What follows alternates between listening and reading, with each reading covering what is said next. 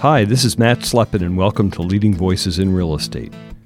Today we have a very special episode with an old friend and one of my first inspirations in the real estate business, John Stewart. John is the founder and chair of the John Stewart Company, a San Francisco owner and manager of mostly affordable housing that he founded in 1978. His company is the seventh largest affordable housing manager in the country and also currently has about $900 million of active development projects in the pipeline. I met John back in 1981 or so in D.C. when we were both serving on a task force at HUD during the Reagan administration. Somehow, as a 23 year old and not a Republican, I got to be a part of that task force, which was quite a learning experience for the young me. I remember at the time realizing through meeting people like John, that as a lobbyist I was in the wrong part of the real estate industry and wanted to deepen and focus my career in the business.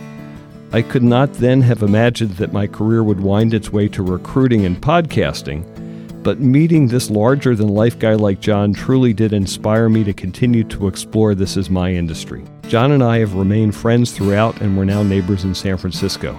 These stories of people who've made meaningful, successful careers in real estate are the purpose and essence of leading voices and hopefully provide grist for the mill, ideas for neural pathways, and inspiration to go attack your real estate career or your business towards your own success. John has been one of those people for me, and I'm so happy to have had the chance for this interview. I want to thank our sponsor, JLL, the global real estate professional services business that creates rewarding opportunities for its clients and team across the globe. For more on JLL, go to jll.com/voices. Wishing you all great success and happiness in 2019. It's feeling like we're entering the end of this long, strong cycle on the business, so this will be an interesting year. As always, if you have comments, feedback, or ideas for great guests, go to the podcast website at leadingvoicespodcast.com or email me at matt at terrasearchpartners.com. Enjoy the conversation with John. So, John, let's start just with a headline of what the John Stewart Company is, and then I want to hear your story, and then we'll come back to sure. the work that you do. Sure. We're, right uh, today, we have uh, about 1,400 employees um, in five offices in the state our mission statement basically is to own, operate, and develop uh, mixed income, mostly low income housing, uh, mixed use, and mixed age. So if you were to say to me, what's your ideal project, I would say something that has mixed age, some seniors, some family, some moderate income, and some very low income. Uh-huh. The inclusionary concept, and uh, mixed use. We've had we've had several projects where we have restaurants, although they're a pain in the backside. The community loves it, and we have so some retail. Mm-hmm. So that's where we are now. We have the company is owned by we have we have five uh, equity uh, uh-huh. persons. I've sold my equity. I'm board chair, but um, the current CEO, who's been fantastic, Jack Gardner, did exactly what I did. He sold off pieces to long term employees so that a lot of people have skin in the game. Mm-hmm. Most of our key people have been there for 20 or 30 years. Our turnover rate is close to 0 mm-hmm. Mm-hmm. It's interesting. Turnover rate is a negative and it's a positive sometimes. So some change, I always say, and this keeps me in business, but some change is good. Right. No change is bad. Mm-hmm. But loyalty really matters. It does. And I think we've had I think we have high trust, high agreement, uh-huh. mostly in the company. You know, the combinations high trust, high agreement, low trust, low agreement is bad. That would be. But sometimes um, high trust, low agreement with the devil's advocate can be healthy. Mm-hmm. So you have somebody in there that is not going to always agree with you. Absolutely true. So, so John, I, I want to hear your story. How we how we got to this place and how you built this career. And you're from California originally, right? Yes, grew up here, went to school here, mm-hmm. Bay Area. Got out as an undergraduate at Stanford back when pterodactyls were flying the earth in 1956. When, you know, I was a lowly liberal arts major, sort of focusing on uh, history and finance, and I, I really had no idea what I wanted to do, except I thought I would run something or manage something and be in industry of some sort, and and um, beyond that, I you know, basically had no idea. But it, it was a time in the economy which was you know was totally serendipitous. Little did we realize that recruiters came to the campus and they recruited you. Although what did you know? Nothing. Right. So anyway, I got recruited by U.S. Steel, and the sound of it was very exotic and open hearth furnaces and what have you. And how could that not be interesting? And it was really boring. I lasted three years, um, no, a year and a half before I left. Before they fired me. Where'd you go? Did they recruit you here, or was that They recruited else? me in San Francisco, then shipped me to L.A., which is uh, turned out where I lived for a good part of my life until 1975. But I found that the that large corporation was stultifying, and I had kind of more entrepreneurial bent. And so when I was in LA, I, I made a change to a large conglomerate called TRW, which is then and is now a, a multinational. And then um, What did you join them to do? Um, I was working on a number of different, you know, they had young management trainees, and, and we were looking at various acquisitions. And um, I was, you know, just a staff guy, and um, doing, you know, we were analyzing companies to acquire. And this is in L.A. still. This is in L.A. Yeah. And lo and behold, in the 60s, um, there was something called the space program. Uh, we had a war going on in Vietnam. We also had Gemini and Apollo, Mercury, Gemini, Apollo in that order. And TRW was a huge player, Yeah. uh, and they actually moved 2,000 people from LA to Houston. Somebody said, you know, you need to go down there and help them get established. Right. Lo and behold, after uh, John Kennedy was assassinated, the the Space Center was shifted from Boston, funny thing, to Houston. Uh, and the chair of the Senate of the Senate uh, Space Committee was LBJ, he moved everything to Houston. And so I said, okay, that sounds interesting.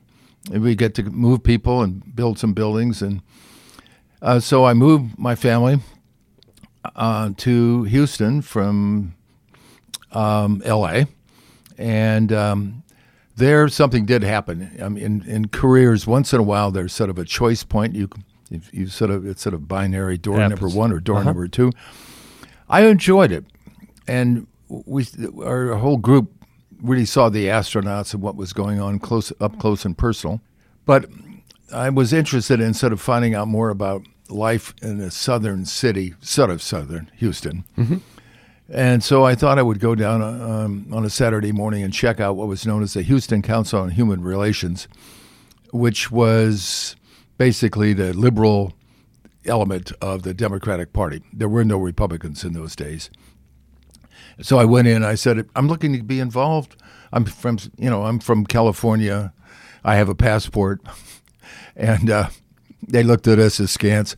What have you got? And they said, "We've got crime. We have uh, education." And I thought, "Oh, that's how many head angels can dance on a head of a pin." Yeah. Then they said, "We have this is the ultimate oxymoron. We have low cost housing." What they really meant to say was high cost housing for low income people. And I said, "I've always been interested in real estate, and I I thought that would be a challenge." Uh, so I said, "I'm okay. I'd like to go on that committee." I went on the committee. About six months into it, the chair decided to to leave, and I ended up as a I think I was 29 or 30. I ended up sharing this 15 person committee. Um, and you had to understand that Houston in those days, this is the 1964 or so, Right. had no zoning and no housing code. They viewed HUD as nearly, you know, um, uh, communist, sort of the deep state Federal government coming Federal telling us government- what to do. uh, more insured mortgages were looked at askance. They couldn't get them; they didn't qualify. So, anyway, our committee got we wrote, wrote some reports, and I had met the mayor and, and talked to him about this and that. He wanted to see if I could get some money. Our committee could set some money from the Ford Foundation. We went back uh, to New York, and um, lo and behold, we got then a large sum of money as chump change now seven hundred thousand dollars. This is nineteen sixty four or sixty five for a low income housing fund. I got interested. The low income housing element in Houston was what really triggered me. I looked at the third and the fifth wards in Houston and I thought that Watts looked like Beverly Hills. I had never seen anything like it. I looked at it and I said, that is really an interesting challenge to see what we could do about that because the conditions were really deplorable. Really bad. So that that that really w- was a, a change a change point choice point for me. Do, am I interested in that? And then lo and behold, the mayor asked the CEO of TRW to contribute yours truly as a young executive director of a big commission they were forming to do something about their housing, which was a problem. So I was like 30 or so, and uh, they wrote to uh, Ruben Mettler, who was the CEO, and asked if they could contribute me for about a year, uh, he, rather than make the normal check to you know the to the city for you know kind of standard contributions from Right. corporations. He said okay. So I ended up getting an, an office from Humble Oil and a staff, and we had committees on land use, on zoning, which they still don't have, and on, on housing code, which they eventually got, and qualifying for HUD insured mortgages, and a bunch of other stuff. So I left TRW on a leave, but they paid my salary. Right. And I worked for the mayor of Houston, uh, who was a little uh, like uh, he was a six-term mayor named Louie Welch, which is a real eye opener for me, as a California kid, just watching watching the way they operate in in the South. And um, when they were on their way to money, the mayor said, you know, he sent me around asking for people to donate to the Affordable Housing Fund. Right. And um, uh, that actually, I got so interested in that that I, that I, I knew that I wanted to do something in that field. So um, the the leave ended. I went back to Los Angeles, and Still with and- TRW. still with TRW. And the other event, besides the mayor and the leave, was at HUD under then Secretary Romney, that is mm-hmm. George Romney, Mitt Romney's father, Yep. came out with something called Operation Breakthrough. A lot of people call it Operation Breakdown, but it was for manufactured housing. And uh, there were a lot of competitions from corporations to an RFP that HUD put out. And so I suggested to TRW that we should apply. We're an aerospace company. We have lots of lots of people that are do strength of materials and yada yada. And so we put together a proposal which revolved, involved panels and wet cores and modules, and um, it was a honeycomb structure with polyurethane, and um, it it's, was basically the floor of an airplane made into a wall or a floor. And um, the w- worst possible thing happened. We got selected, mm-hmm. and um, we then built 500 units of Section 236 housing in the Sacramento area.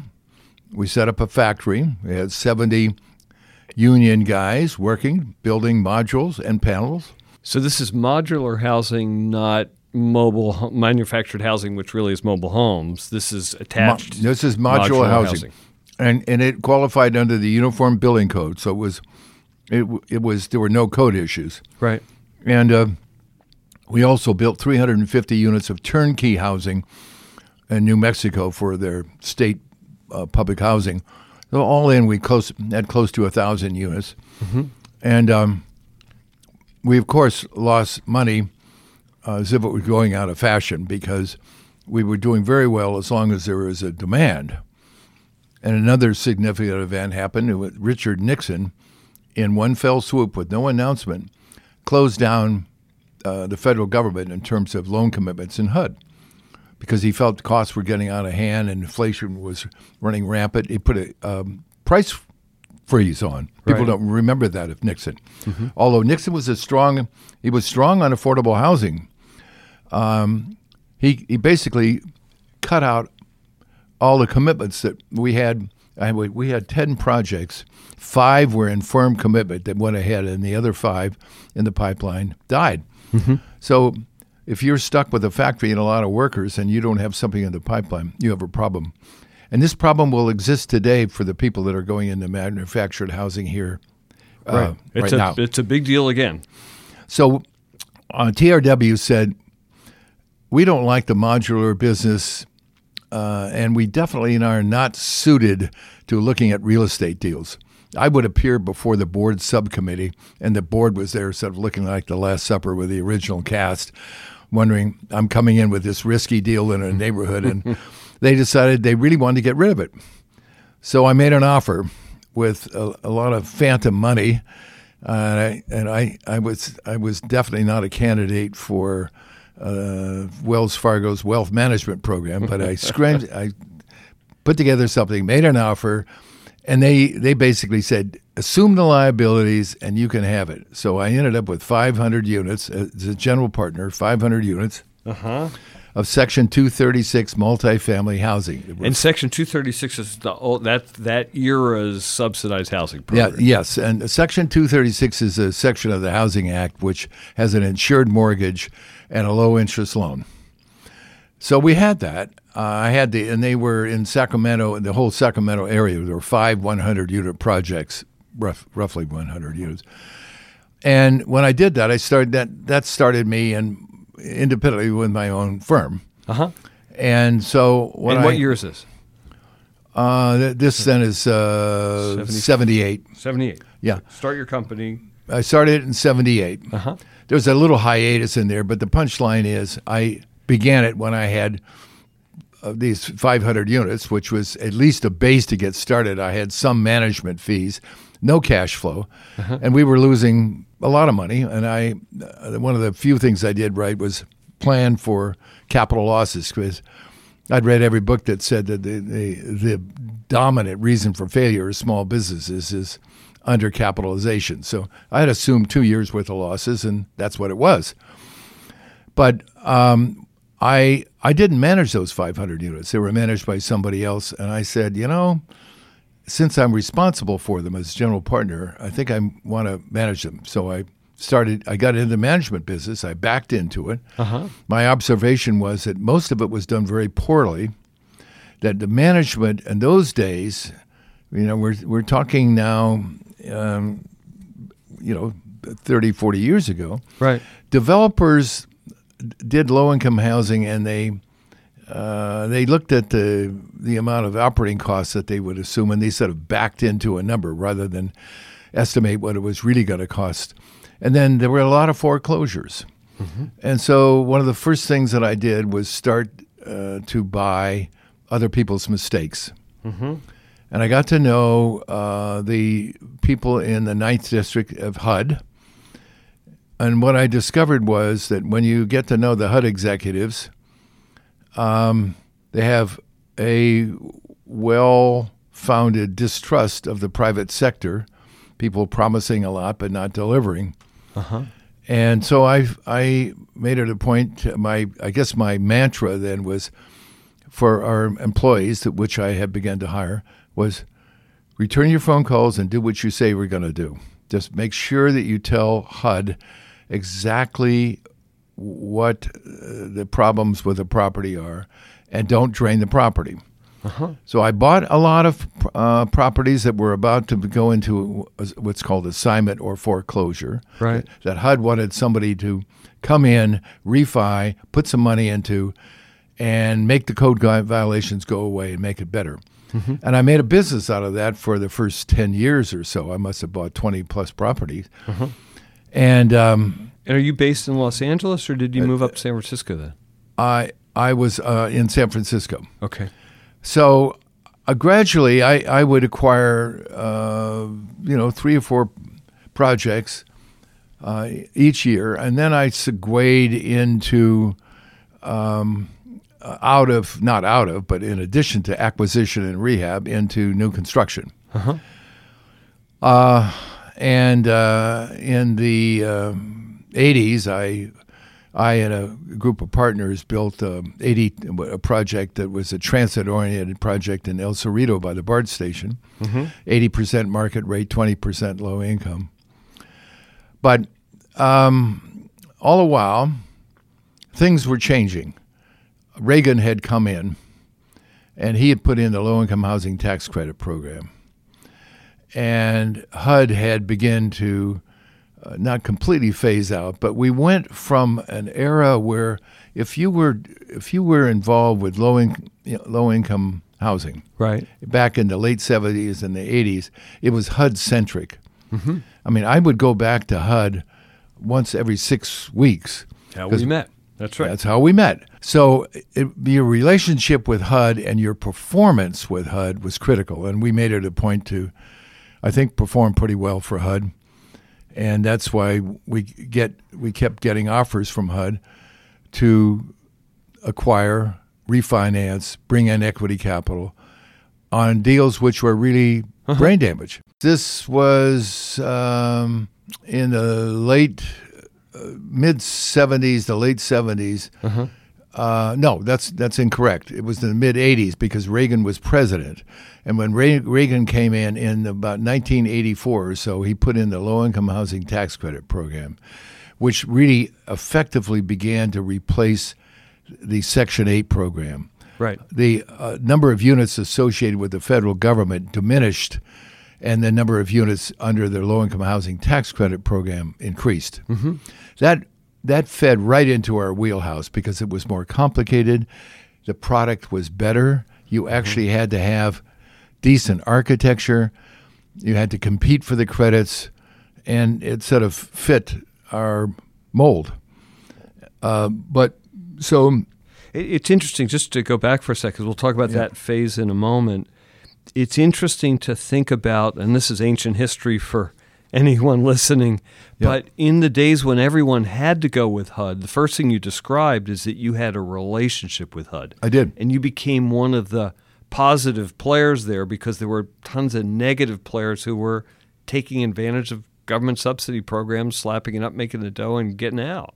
Yeah, well, I mean, or not stewarding. Th- this it. is, I would say, we got ourselves on the short list. Uh-huh.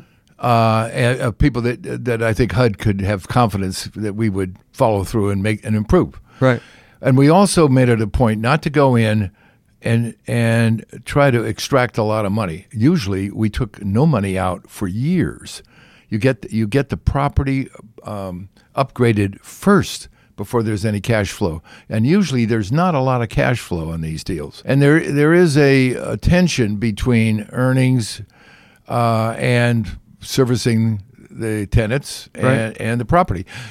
For example, do you do you fund reserves? How much do you fund reserves? Mm-hmm. How much do you set aside for the capital items that have a useful life of ten years or so? Mm-hmm. And all sorts of games can be played. We probably, we tried not to do that. Mm-hmm. mm-hmm. Anyway, the world changed when uh, Reagan came in with his low income housing tax program, and we had to segue to that method of financing, which we still do today. Uh-huh. And it played, and you said you liked it because it was complicated. Gave it you competitive was. advantage. It, it, was, and we had we had hired people that were interested in it. In in our world, I look at it as sort of a renaissance um, environment. We we have people that do tax credits that are good on financing. Mm-hmm. Um, I'm ahead of myself here, but right now we have typically anywhere from eight to twelve different financing sources. So people that really like the conundrum of how do you put together a deal right. with public and private financing, bank financing, and equity and make it work. You have other people that like social services, um, and others that are more architecturally inclined. Uh, and so I, I, I, think that that sort of uh, f- uh, was helped out our mission statement because I found that if you are just doing management, particularly low income, with a lot of challenging residents, mm-hmm. uh, you don't last long. We've we've done a, a lot of formerly homeless programs, uh, shelter plus cash, where we have people that are really pretty much off the street and really need a lot of work, alcohol mm-hmm. problems and drugs, and it's very difficult to operate those projects um, for more than two or three years without turning over staff because it's very it's hard exhausting. work. Yeah. Yeah. So it, it helps to have another line of work, and that would be the development side, the mm-hmm. acquisition, the rehab.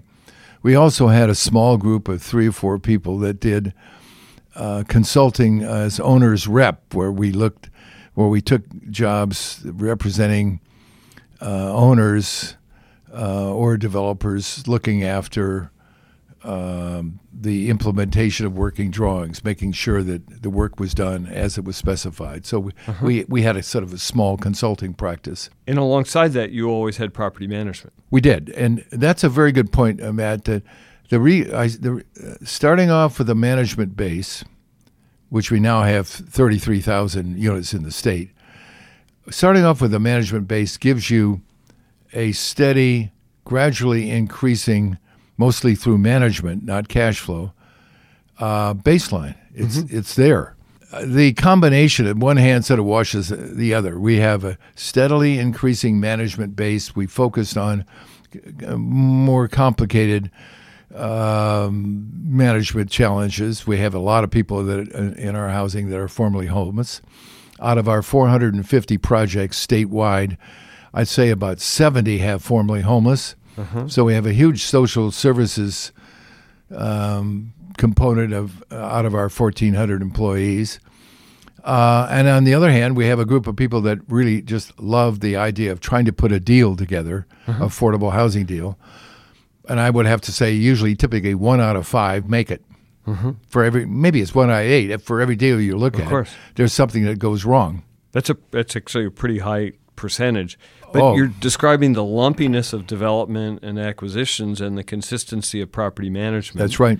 And if people, particularly in the West Coast, think of your company, the headline is property management, property management in low income housing, and you're the maybe biggest in California as a third party manager and yeah. one of the biggest in the country overall for doing low income housing. Yeah, we're the largest in California and seventh in the in the country. But we're also now in the top ten or fifteen in the way of developing affordable housing. Uh-huh. So in the last twenty five years, we've gotten into, we've gone beyond the acquisition and rehab, right, and and uh, ownership to also developing new product. Uh-huh. And in doing that, we got ourselves into an, a, a, mode which I sort of began early on, joint venturing with nonprofits. Uh-huh. And back in the 80s, that was sort of um, an aberrant marriage. Uh, I found it a good one. I like working with the 501c3s.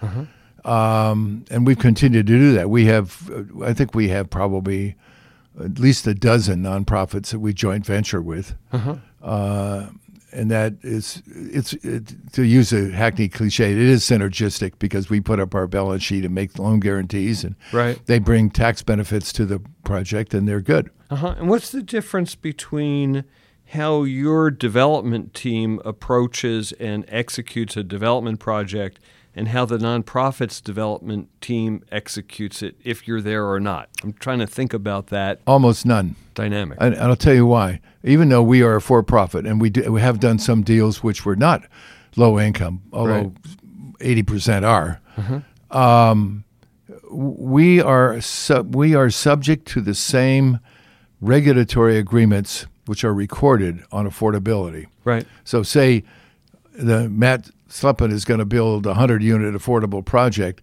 you will not be able to build that project unless you guarantee in writing, uh, as a matter of uh, deed restriction, right, uh, that the residence will remain permanently affordable. Right, and that and and that guarantee is superior to bank loans. The, the bank lending is subordinate to that to that covenant. Right. So even if we want to want, wanted to, we can't flip the project from something which is affordable to suddenly market rate.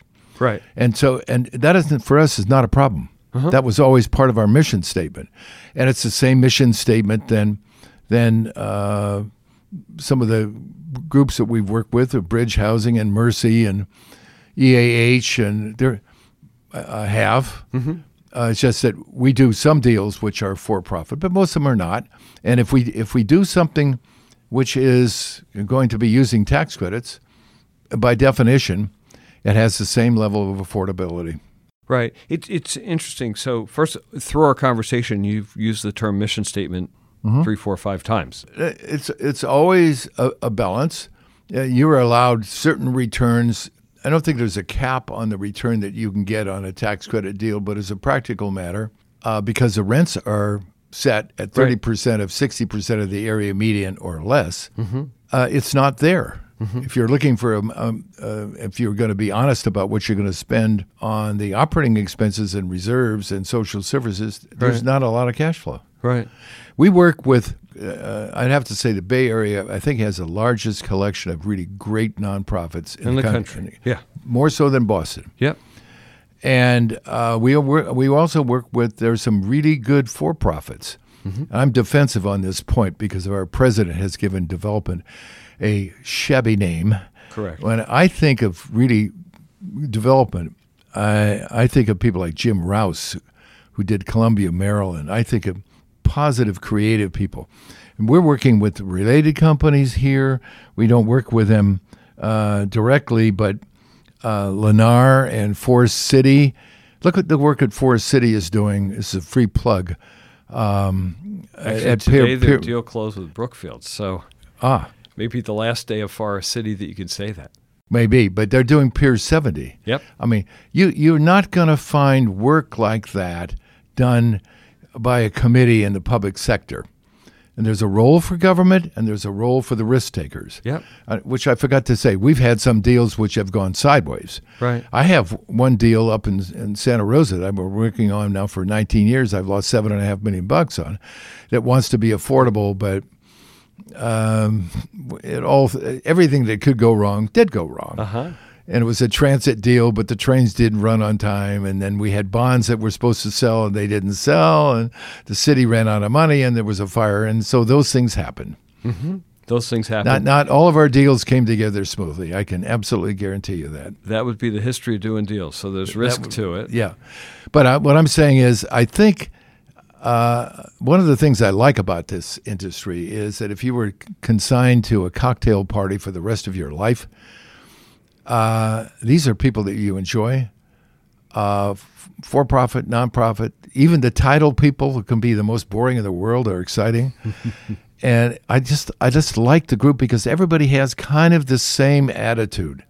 Nobody people are going to leave change on the plate and they're going to produce a product which I think is good. The product today in affordable housing is so much better than when I started I'm sure that's back in the back in the seventies, the eighties, they had they literally did have this sort of uh, Fort Ord. Uh, they they all the architects went to the school of minimum property standards under HUD, and that's what they got. And then you had to go back and redo the whole project. Not now. I can. It's one of our project in Hunter's View in San Francisco, uh, s- south of the ballpark, is a. If you go by and look at it, uh, you will be quite shocked to realize that most of the people in there now are all public housing. right. And yet, when I have people visiting it, they say, How much are those condos? At the risk of being a little uh, presumptuous here, they're elegant. we have three great architects out there Paulett Taggart, Dan, Dan Solomon, and David Baker. We have a lot of variety. And they're better looking than most of the. They're, they're nine out of 10 of the market rate uh, multifamily products that you see. These are better looking and they're low income. Yeah, so let's talk about that for a sec. And let's talk a little bit about homelessness in San Francisco and talk about a little public policy around building elegant housing for low income people because that, that comment cuts both ways. One way is you love it, Yep. and the other way is, God, maybe we should take our public dollars and make it go two, three, four times as far with less elegant housing for those being supported by our taxpayers. It's a great graduate school discussion. Please, I go go, back to the days when HUD used HUD had a famous congressman that built uh, Pruitt Igoe in St. Louis that eventually got torn down. Their basic attitude was, if we're going to house these poor people, we're going to make it as inelegant as possible. Why do they need air, why do they need air conditioning? Why don't we just have double loaded corridors? Why don't we do that? You know what they got? They got foreclosures. I, I my ar- argument is that it- form and function are connected. Mm-hmm. You build a schlock product, people will treat it like a schlock product. You build something elegant, they treat it well with respect. Your turnover is less. Now, in general, uh, this is certainly true. The costs for any kind of housing, including affordable, have gone up dramatically. The baseline entry level cost to build something elegant or inelegant is so bizarrely high in California. Yeah, doing any doing any uh, affordable housing transaction in the Bay Area, particularly San Francisco right now, will entail at least seven or eight different sources of uh-huh. revenue at the closing. This is in contrast to 1978 when I did this. I optioned the land. I took it down. I got a construction loan. I took the construction loan with permanent financing. That was it. And Not that now. funded, funded the rest of it all work. Yeah, there were no discussions with the neighbors. You just did it. You complied with the HUD regulations. Now, and one of our latest projects at 88 Broadway, which we're doing uh, with Bridge, we've had 25 public meetings. We're into it almost four years and many millions of dollars, and we won't break ground. Uh, we'll break ground probably in March, but it takes that long now. The development cycle from when I started the business has gone from, let's say, two, two and a half years to typically five to seven. Especially in the Bay Area. Especially in the Bay Area. It's the toughest to do that. It, it is, yeah. I hope that you're enjoying the conversation with John. A few words from our sponsor, JLL. What comes before any achievement? Ambitions. Always. That's why we put ambitions at the center of everything we do. And why we always expect more. More for our clients. More from each other. More out of every single day. And we don't just recognize ambitions, we thrive on them. We are 75,000 people from every corner of the globe united in our passion to ask the biggest questions, to go further, dig deeper, and to always deliver. Achieving ambitions powers us through our day, and that makes us different to other firms. It makes us speak up, reach out, and above all, stand out. It makes us each who we are, and it makes us all JLL. Now, back to the conversation with John. Let's change subject and talk about the pathway of your company. I know you bought and sold it. You sold it and bought it. so, I, and I want to think about how a company has long term success and what evergreen company means and succession means. So, talk about selling the company, buying it back, and then talk about the dynamics of having the management company alongside the lumpiness of development and, Okay. and just what that means for you guys. Yeah, well, in my career, I've had I uh, had the advantage and disadvantage of clear, crisp, binary uh, choice points, and one of them was that after I'd been in business uh, for uh, roughly uh, 25 years or so, I thought, you know, I'm getting long in the tooth, uh, and it's a good time for me to think about selling the company. Fannie Mae had made me an offer, and I didn't do it. Finally, a company, Southern California Edison, came along and made an offer to me about 1996 or so, and it seemed perfect because they wanted to buy tax credits from our our deals, and they wanted us to manage everything they had, and so at that time I was the sole owner. I had been the sole owner since 1978 to the the late 90s, and then I ended up selling uh, to Southern California Edison. Uh, uh, to a group of people that I really knew quite well. They were big Right. players in the equity business. Uh-huh. I think, as you Our know, friend Keely Kirkendall, I think, was he was there. We Yeah. had a lot of people Many that I knew and liked. Uh-huh. Um, but um, so I I sold it, and I did one wise thing. I said, "You you buy my company. I want to keep the company intact. I want it. I want it to have the same legal structure with a board. I want to be on the board." And one of their key people was the chair, but they had seven people on the board, and I was one of them. So I don't want to be uh, basically uh, uh, suffused into your corporate structure as a division or department. I'm and not you sold and you weren't leaving. You were the president. I, I stayed on. They had a management Okay. contract with me to stay on for a period of time. Uh-huh. Um, and so Um, with that stipulation, I sold the company. Well, pretty much right off the bat, they brought they brought in a, a new executive from back east who had a different view of risk than I did. Uh-huh. and I immediately got into it with him. Is that you know he thought that we should just sort of you know, not do anything in the way of development or acquisition, take and just basically do the management and uh, keep a low silhouette. And I said that that's not who we are, and um, we end up having a real contretemps with him, and um, basically my, his their, their their risk profile as a large corporation was not mine, Mm-hmm. and so um, long story short, I ended up uh, buying the company back. So they had a motivate. They were motivated. I, I would bring them stuff, and they would say, you know, we just can't buy it. And it was a terrible time for Southern California Edison. Not not of their doing, I might add. Of course. And, I think it cost the governor his impeachment. Uh-huh. So um, that combined with the fact that I had brought to them a couple of really large deals, one at Treasure Island in particular, which involved a $10 million upfront payment at risk on an empty island. They were nervous about that. We had put the, I'd put together a deal where we would help guarantee the, that we would take front end risk on it. I thought that we absolutely should do that deal. They didn't, or mo- some of them did. Uh-huh. We had a big argument over it. We agreed to disagree, and I ended up buying the company back.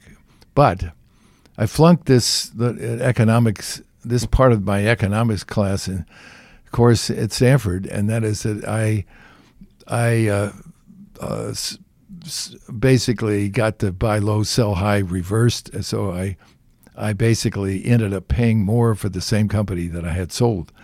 And so I, I paid probably twice what I sold it for because in the five years they owned me, we'd had a really great run up. Uh-huh. We had good earnings. We were buying acquisition. We had new development. Uh, and then they got in trouble on the utility side, and they were getting more and more nervous about the risk. And so when I bought it back, uh, it was not the world's greatest deal, but I was happy as a clam because I owned it. Happy to have your business back. I really was. Yep. Yeah. And when I bought it back, I I did something uh, another occasionally uh, serendipitously wise. I brought in new partners. Uh-huh. I brought in uh, uh, the, today the CEO. It's have done a fantastic job, Jack Gardner, and people that had been with me for 20 years. And I offered them an opportunity to come in at a very, very good economic basis. And when you brought in new partners, you weren't bringing in. A lot of people wind up bringing in outside capital Oh no, partners. You were able to. No, no, I did. No, I was able to finance through banks my own banking relationship. Mm-hmm. I offered them I, what I think was a good deal, and I think they think so today. Mm-hmm. Uh, I sold fifty percent of what I had at that time to uh, five other people, and they gradually increased their fifty percent share, so that we all had uh, one sixth, Mm-hmm. and then eventually, recently, I stepped down as chair, and they own it completely Uh-huh. and um, um, I've taken back paper, but and I have an economic interest, but I don't have equity, Right. and I'm happy to see it because I have the very people that I've been working with for years now end up owning and running a company, Right. which I like. It's fantastic. And and that creates an evergreen company with your name on it that continues and with continues with people that you've mentored and grown and care for. And and a mission statement: we have no qu- quarrels or squabbles over. Everybody is on the same page about what we want to do. Uh-huh. And I don't know if you use the word triple bottom line, but that's wh- how you behave. So the mission statement is the organizing principle. It's of the this company. organizing principle. That's correct. Uh-huh. I'm now uh, at a sort of uh, not necessarily uh, company connected um, mission. I'm doing some things that uh, I'm I'm getting more more involved with the homeless issue. Uh-huh. Talk about that. It's what you do when you uh, when you get to be 84. I am. I've just recently written a piece in the Business Times about my views on what we ought to be doing on homeless in San Francisco, And I, I do not think we're going to satisfy the, our 7,000 unit shortfall in San Francisco, which we have it for years. Right. And I think we keep repeating the same thing. I don't, I don't think it's going to happen. I think we need to start looking at a regional basis, which is what I'm working on right now. And I think, I think we will. I think we need to begin looking at a broader scope with getting funding, not just from San Francisco uh, companies, a la Prop C and Benioff. Right. I think we need to look beyond that at some of the horsepower we have down in uh, the Palo Alto area. Uh-huh. Yeah. So, um, but I, I think this homeless isn't going to go away. Uh, Bay Area has more like thirty thousand homeless. San Francisco has 7 uh-huh. and it's only getting. It, it's never gotten better. Willie Brown said it was intractable. Uh, Gavin Newsom made a dent on it, but nobody has fixed it. And um, so I think we need to begin thinking about finding publicly owned open space and creating new towns in scale not just for the homeless but also for housing housing so it let's it's interesting if you put the formerly homeless or the homeless in mm. one bucket mm. and then you also think of the current uh, housing affordability issue, it gets up to people in the Bay Area of 100%, certainly 80% of median, 100% or even 120% can't afford today's rent ah. or a new home. And those problems exist alongside each other. Well, you can't just, solve one without the other. No, that's true. And here, whereas we have this huge homeless problem where the city has no standing because of court rulings saying that you can't move somebody off the streets unless you have a bed for them. And we don't have a bed for them. Mm-hmm. So we have this homeless problem, which is really down at the 30% of the area median income category. Right. Then we have the so called missing middle. Right. Which is teachers, first responders, uh, who make 80 to 120 percent. Too much to be in a tax credit to. That's right, and that's say 100 to 120 thousand a year. Right. They don't qualify for tax credits, and they don't qualify for the welfare tax exemption. Uh-huh. So it's whereas tax credit deals don't pay ad valorem taxes and get the benefit of the tax credits. If you're one dollar over uh, sixty uh, percent of the area median, you don't get that benefit. So the public subsidy required today, typically, for a tax credit deal for a family of four making fifty thousand dollars a year uh-huh. um, is about a little over three hundred thousand a unit. If you double the income, a family of four making one hundred and twenty thousand, one hundred and twenty thousand dollars a year, um, the subsidy goes from three hundred thousand to four hundred thousand. That's because the developer can't sell tax credits and doesn't get any benefit on the ad valorem tax side. Right. It's one of those counterintuitive things. You think, oh, we double the income, they can service more debt. But, which is why when people move into, you know, they had a whole group of nurses come into the city a while back with jobs at UCSF and have to leave. Mm-hmm. Or the ones that don't are commuting, you know, 30, 40 miles a day. Right. Well, it's an interesting dynamic because then the traditional affordable housing advocates don't want the scarce public dollars to be spent on people up the economic food chain. So you're fighting with your brethren to deal with an issue that is equally important. That is true. There are, there is a cohort in our world that, with all perfectly good intentions, said, let's focus our resources on the neediest among us. Then there's another group says, you know that we act we operate in this sort of uh, ecosphere that includes people that teach our children. Right, we care about them. Oh, and they're not here. The society doesn't work without firemen and teachers and police. Right, absolutely true. So, question for you: and You've been doing this for a long time, and you're one of the most respected, thoughtful public speakers on these subjects. But how do you change the public dynamic so that developers, development, density aren't the bad guys to the community, to the guy in the street. The guy in the street, and we think of NIMBYism, which is the word around that. I always thought it was affecting low income housing. I don't want low income housing next door. They don't want anything next door. So density is going to happen. If it doesn't happen, we're really in trouble. Right. It's at the top of the agenda in California.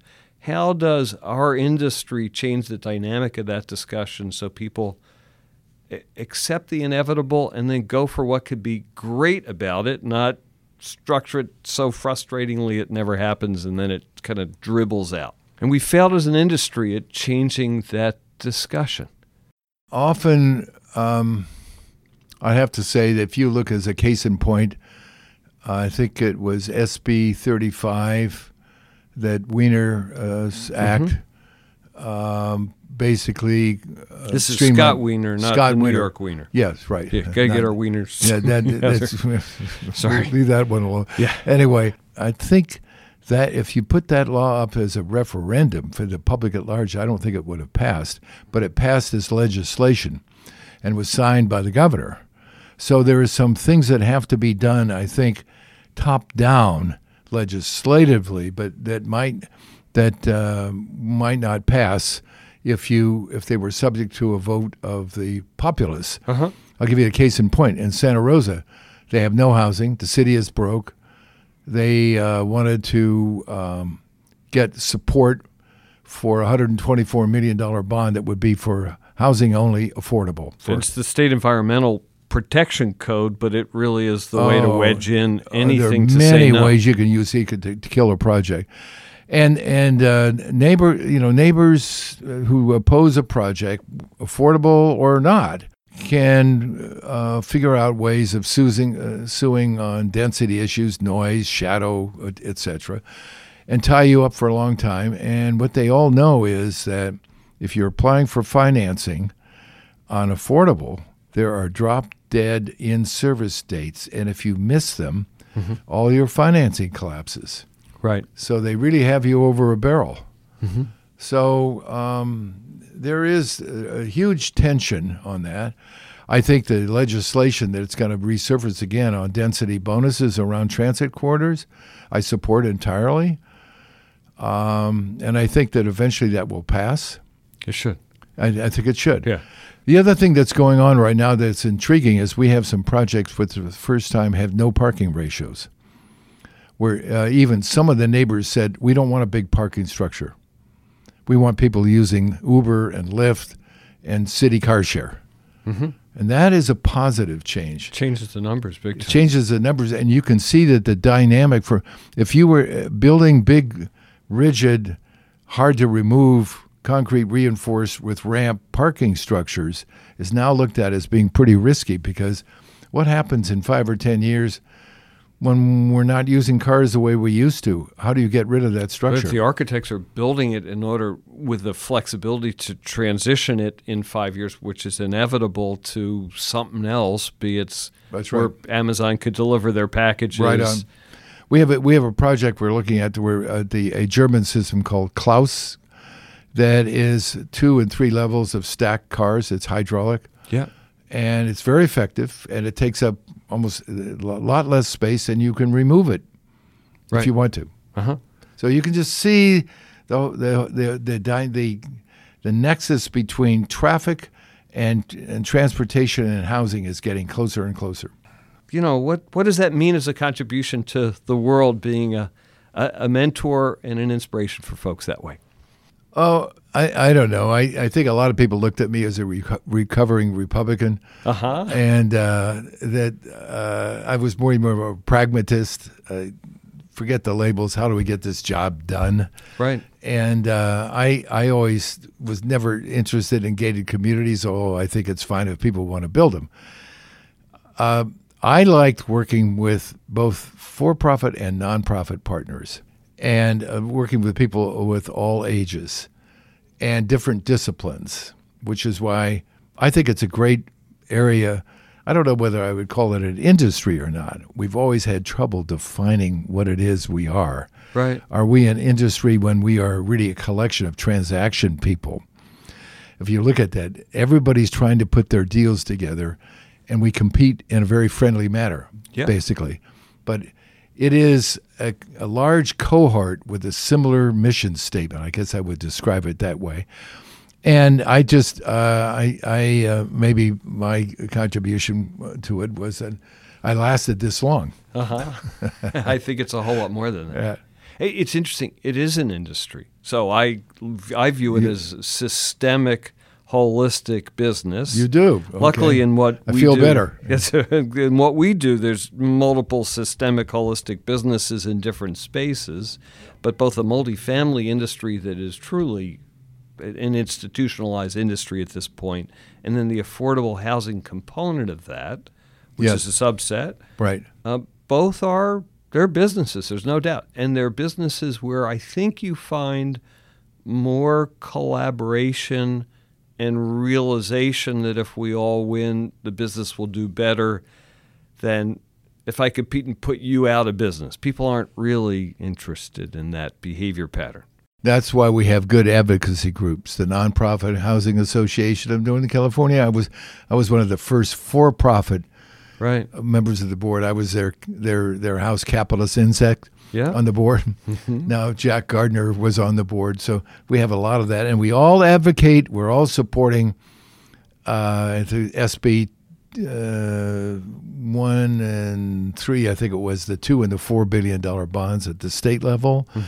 We we uh, advocated for Prop C in San Francisco. Uh, there was another Prop C. We, so we all we move. On, we advocate for certain kinds of legislation. We none of us advocate for certain uh, deals because we don't Right. want to get into the uh, the reads that much, but we want to do it at a, a larger um, thirty thousand foot level. Mm-hmm. And we're active with Sacramento. All of it. Everybody is. Everybody wins if we do that. Absolutely. Well, again, back to how do you change the discussion and how do you work together as an industry to change the public perception of these things that really have to happen and that people are scared of. I think one way you do that we have found that's been successful. We had a lot of people that opposed one of our the uh, projects, uh, and actually in Hunter's View, and um, and some others, uh, uh, because we had almost entirely low and very low income, and so we took them. And we did this with 88 Broadway. We took them on a tour of our project on Bay and Taylor. It's called North Beach Place. 348 units, seniors, families, mixed income, mixed use, mixed age. Exactly in our wheelhouse. We take them inside the units. We show them what it looks like. On balance, it's a lot better than what's in the neighborhood. And we have a really good record uh, on turnover. We have almost no turnover because people who live there realize that if they're not going to live there, they'll lose certain benefits on the rent, and they're very well, uh, very much aware of that fact. So, uh, I I find that t- taking people. Uh, not just in drive-by, but taking into the project, having them talk to our management, seeing the screening that we go through, seeing that the security that we have, and security is a huge issue for everybody. You ask you ask some of the people that we have that were formerly in public housing and now live in our housing, say what's the number one uh, issue? It isn't the washer, dryer, and all that. It's security. Feel safe. They feel safe, and that's we spend a lot of time on that. And it's interesting if you think societally about what you do, the cost to not do it is actually tremendous. No question. And one of the measurable metrics on that is the comparison of cost between housing a person who's homeless and having them homeless on the streets. And having having uh, somebody homeless in the street typically costs about seventy to eighty thousand a year. That's because although they don't have a mortgage because they're sleeping on the street, they end up in emergency care usually four times a year. All sorts of other things occur in the way police, of maintenance. yeah, police, and- police, police calls, what have you. It's extremely expensive, and you compare that to the cost of Section Eight or tax credits to house the same person and the stability you get out of it when they're actually sheltered with their own room and right. bathroom. It's a no-brainer. And if there's a kid, that kid stands no chance versus the kid who grows up in a stable environment. Uh, you bring up a great. good Most people chance. don't realize there are a lot of homeless that have children. Right. Yeah. So, John, um, last question. always in the podcast is if you had five minutes with a person getting into the business today and thinking of a career going forward, young person, what what would your advice be? Um, I my advice would be is to think about it sort of in generic terms, in, in terms of your own personal. Back to this word mission statement. Right. If you're in this business, there there is a lot of the helper profession mentality has to come into play, mm-hmm. particularly in the social services side. If you're in the business to make a lot of money, um, then it may not be for you. But if you're in the business to make a reasonable uh, income and are willing to assume certain risks, because what I haven't said is that there some some people in this business go out of business because they took foolish risk. Anytime you have a development risk, and you have to sign recourse notes and other things like that and guarantees, there's a risk. Right. So you have to be able to have a certain tolerance for risk on the development side you have to be able to accept the fact that you are not going to make the same amount of money that you might make on the upside if you were in the market which was completely market rate. Right. Where you you know you were you're producing a product that rents for five dollars a square foot. You're not. Mm-hmm. Mm-hmm. So you have to accept that. Uh, and you're again, you're also going to be in the social services uh, world, but I think one of the things that uh, to me is very positive, and that is if you're in this business, you're producing a product that you can kick. You can kick the tires. At the end of the day, you end up with something where people, you've contributed to the community and to the society mm-hmm. in both physical and a design mm-hmm. with good design. I think mm-hmm. that's essential, very essential. And you're making a reasonable income. Mm-hmm. It, and it's interesting. Reasonable income can mean creating net worth. So this doesn't mean not creating net worth. No, it's, you can create net worth. Sure, you have good life. Yeah, and and it's interesting. It may be we may be back to a generation of young people whose generational ethos says this matters because the millennial generation wants to make a difference and they want to have meaning in their lives and their careers. That's driven you through your career and driven me throughout my career but it again, I, you may have more people who want to find that balance of making a difference and making a good living. I think that's uh, very well said, and there's a reason why you do well in your world of placing executives. Um, in our world is because you understand it. I'm, I mean, I'm, yeah. I'm, I'm looking at you. You know the business of building, developing, and operating in this context, and you know it not just from the development standpoint, you know it from the political standpoint. Right. You know it from how neighbors in, interact and what have you, which is another thing I didn't mention. Another element you have to be able to handle in this business is politics. Yep, big time.